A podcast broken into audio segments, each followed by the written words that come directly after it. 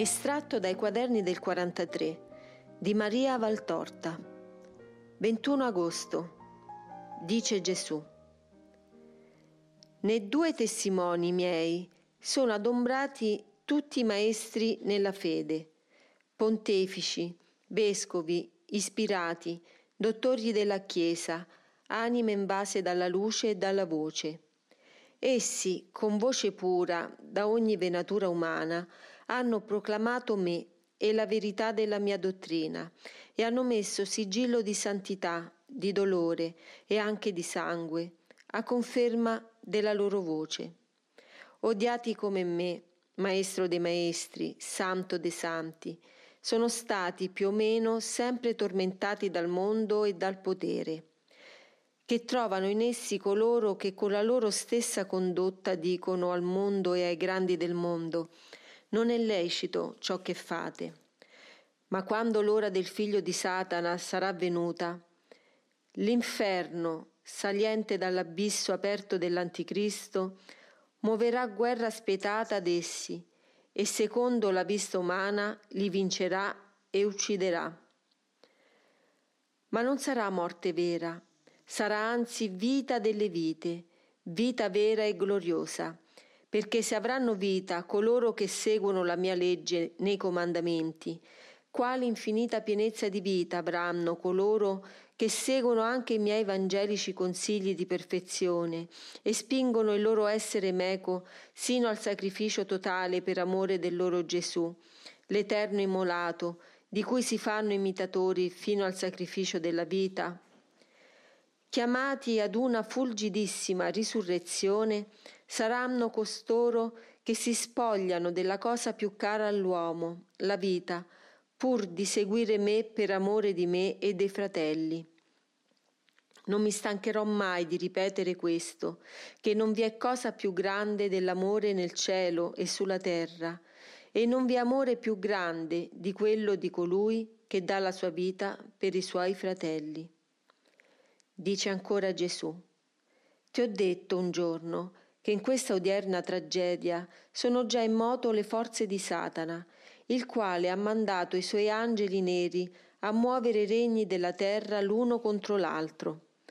La battaglia soprannaturale è già iniziata. Essa è, è dietro alle quinte della piccola battaglia umana. Piccola non per vastità di mole, ma per motivo. Non è, non è il più piccolo motivo umano l'origine di essa, non è. È un altro il motivo vero che fa dei fratelli tante belve omicide che a vicenda si mordono e uccidono. Vi battete coi vostri corpi, ma in realtà sono le anime quelle che si battono. Vi battete per l'ordine di quattro o cinque potenti. Credete sia così? No. Uno è l'esecutore di questa rovina, uno che è sulla terra, perché voi lo volete, ma non è di questa terra. Satana è che conduce i fili di questa carneficina in cui sono più le anime che muoiono che non i corpi. Questa è una delle battaglie iniziali. Il regno dell'Anticristo ha bisogno di un cemento fatto di sangue e di odio per consolidarsi, e voi, che non sapete più amare, lo servite a dovere e vi scannate a vicenda e maledite chi non ha colpa di questo vostro male. Il Dio, il quale lotta con i suoi angeli per tutelare quanto è suo, la fede nel cuore dei cristiani, la bontà nel cuore dei buoni. Non sono io che faccio la selezione per ora, siete voi che vi selezionate spontaneamente coloro che nonostante l'orrore sanno capire che Dio è sempre Dio, ossia bontà e giustizia, e che la salvezza è nel seguire la, leg- la legge di Dio, si separano da coloro che negano queste verità. I primi ascendono incontro alla luce, gli altri precipitano verso le tenebre. Veramente Satana tende coi suoi demoni di dare una seconda scalata al cielo ma respinto dal mio arcangelo, precipita sulla terra per vincere Dio attraverso il cuore dei suoi figli. poiché ogni anima che si perde è una sconfitta per Dio e ci riesce Satana facilmente perché il cuore degli uomini non ha più fiamma di spirito, non ha più vita di spirito. È un nodo di peccato in cui prospera la triplice lussuria che uccide lo spirito. Beati quelli che han vinto in virtù del sangue dell'agnello e sono rimasti e rimarranno fedeli sempre. Beati quelli che avranno respinto Satana e le sue lusinghe e non si saranno preoccupati dei suoi apparenti trionfi, dei suoi sforzi sferrati in quest'ora, che egli sa essere breve per il suo regno di maledizione che, e che rimarranno fedeli al Cristo e alla sua Chiesa smembrata dalla persecuzione anticristiana, martire in vita come il gran martire suo sposo, il Cristo crocifisso, ma risorgente più bella dopo l'apparente morte, per entrare glorificata in cielo, dove il pontefice vero l'attende per celebrare le nozze. 22 agosto. Dice Gesù. Ti ho detto un giorno che l'Eterno invidioso cerca di copiare Dio in tutte le man- manifestazioni di Dio.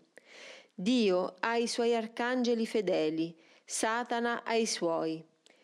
Michele, testimonianza di Dio, ha un emolo infernale, e così l'ha Gabriele, forza di Dio.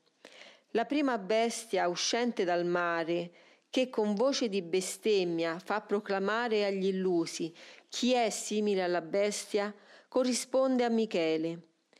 Vinta e piagata dallo stesso nella battaglia fra le schiere di Dio e di Lucifero all'inizio del tempo, guarita da Satana, ha odio di morte verso Michele e amore, se d'amore può parlarsi fra i demoni, ma è meglio dire soggezione assoluta per Satana. Ministro fedele del suo re maledetto, usa della intelligenza per, mu- per nuocere alla stirpe dell'uomo, creatura di Dio, e per servire il suo padrone. Forza senza fine e senza misura è usata da essa per persuadere l'uomo a cancellare da se stesso il mio segno che fa orrore agli spiriti delle tenebre. Levato quello, col peccato che leva la grazia, crisma luminoso sul vostro essere, la bestia può accostarsi ed indurre l'uomo ad adorarla come fosse un Dio ed, es- ed a servirla nel delitto. Se l'uomo riflettesse a quale soggezione si dona con lo sposare la colpa, non peccherebbe, ma l'uomo non riflette guarda il momento e la gioia del momento e peggio di Esaù baratta la divina genitura per un piatto di lenticchie. Satana però non usa soltanto di questo violento seduttore dell'uomo. Per quanto l'uomo poco rifletta, in genere vi sono ancora troppi uomini che non per amore, ma per timore del castigo, non vogliono peccare gravemente. Ed ecco allora l'altro ministro satanico, la seconda bestia, sotto veste d'agnello a spirito di dragone. È la seconda manifestazione di Satana e corrisponde a Gabriele, perché annuncia la bestia ed è la sua forza più forte, quella che smantella senza parere e persuade con finta dolcezza che è giusto seguire le orme della bestia. È inutile parlare di potenza politica e di terra, no. Semmai potete riferire alla prima il nome di potenza umana e alla seconda di scienza umana. E se la potenza di per sé stessa produce dei ribelli, la scienza, quando è unicamente umana, corrompe senza produrre ribellione e trae in perdizione un numero infinito di adepti. Quanti si perdono per superbia della mente che fa loro spregiare la fede e uccidere l'anima con l'orgoglio che separa da Dio? Che se io mieterò all'ultimo giorno la messe della terra, già un mietitore è fra voi. Ed è questo spirito di male che vi falcia e non fa di voi spighe di eterno grano, ma paglia per le dimore di Satana. Una, Una sola scienza è necessaria, lo ripeterò mille volte. Conoscere Dio e servirlo, conoscerlo nelle cose, vederlo negli avvenimenti e sapere distinguere lui dal suo antagonista per non cadere in perdizione. Invece vi preoccupate di aumentare il sapere umano a detrimento del sapere sovrumano. Io non condanno la scienza, ho anzi piacere che l'uomo approfondisca col sapere le cognizioni che è andato accumulando per poter sempre più comprendere ed ammirare me nelle mie opere.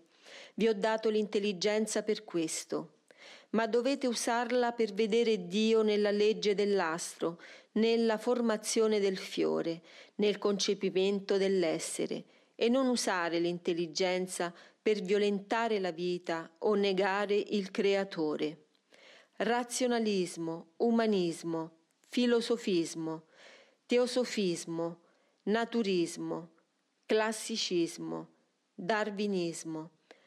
Avete scuole e dottrine di tutti i generi e di tutte ve ne preoccupate, per quanto la verità sia molto snaturata o soppressa in esse.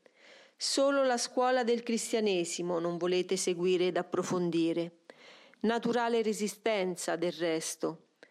Approfondendo la cultura religiosa sareste obbligati o a seguire la legge e non lo volete fare o a confessare apertamente che volete calpestare la legge e anche questo non lo volete fare.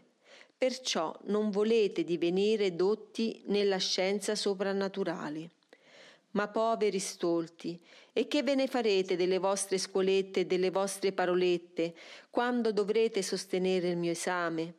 Avete spento in voi la luce infinita della scienza vera e avete creduto di illuminare le vostre anime con dei surrogati di luce, così come dei poveri pazzi che pretendessero di spegnere il sole facendo di tanti fanalini un nuovo sole. Ma se anche le nebbie nascondono il sole, il sole c'è sempre nel mio firmamento, ma se anche con le vostre dottrine create nebbie che velano il, sapo- il sapere e la verità, verità e sapere ci sono sempre, perché vengono da me che sono eterno. Cercate la vera sapienza e comprenderete la scienza come va compresa. Scom- sgombrate le vostre anime da tutte le artificiose sovrastrutture innalzatevi la vera fede.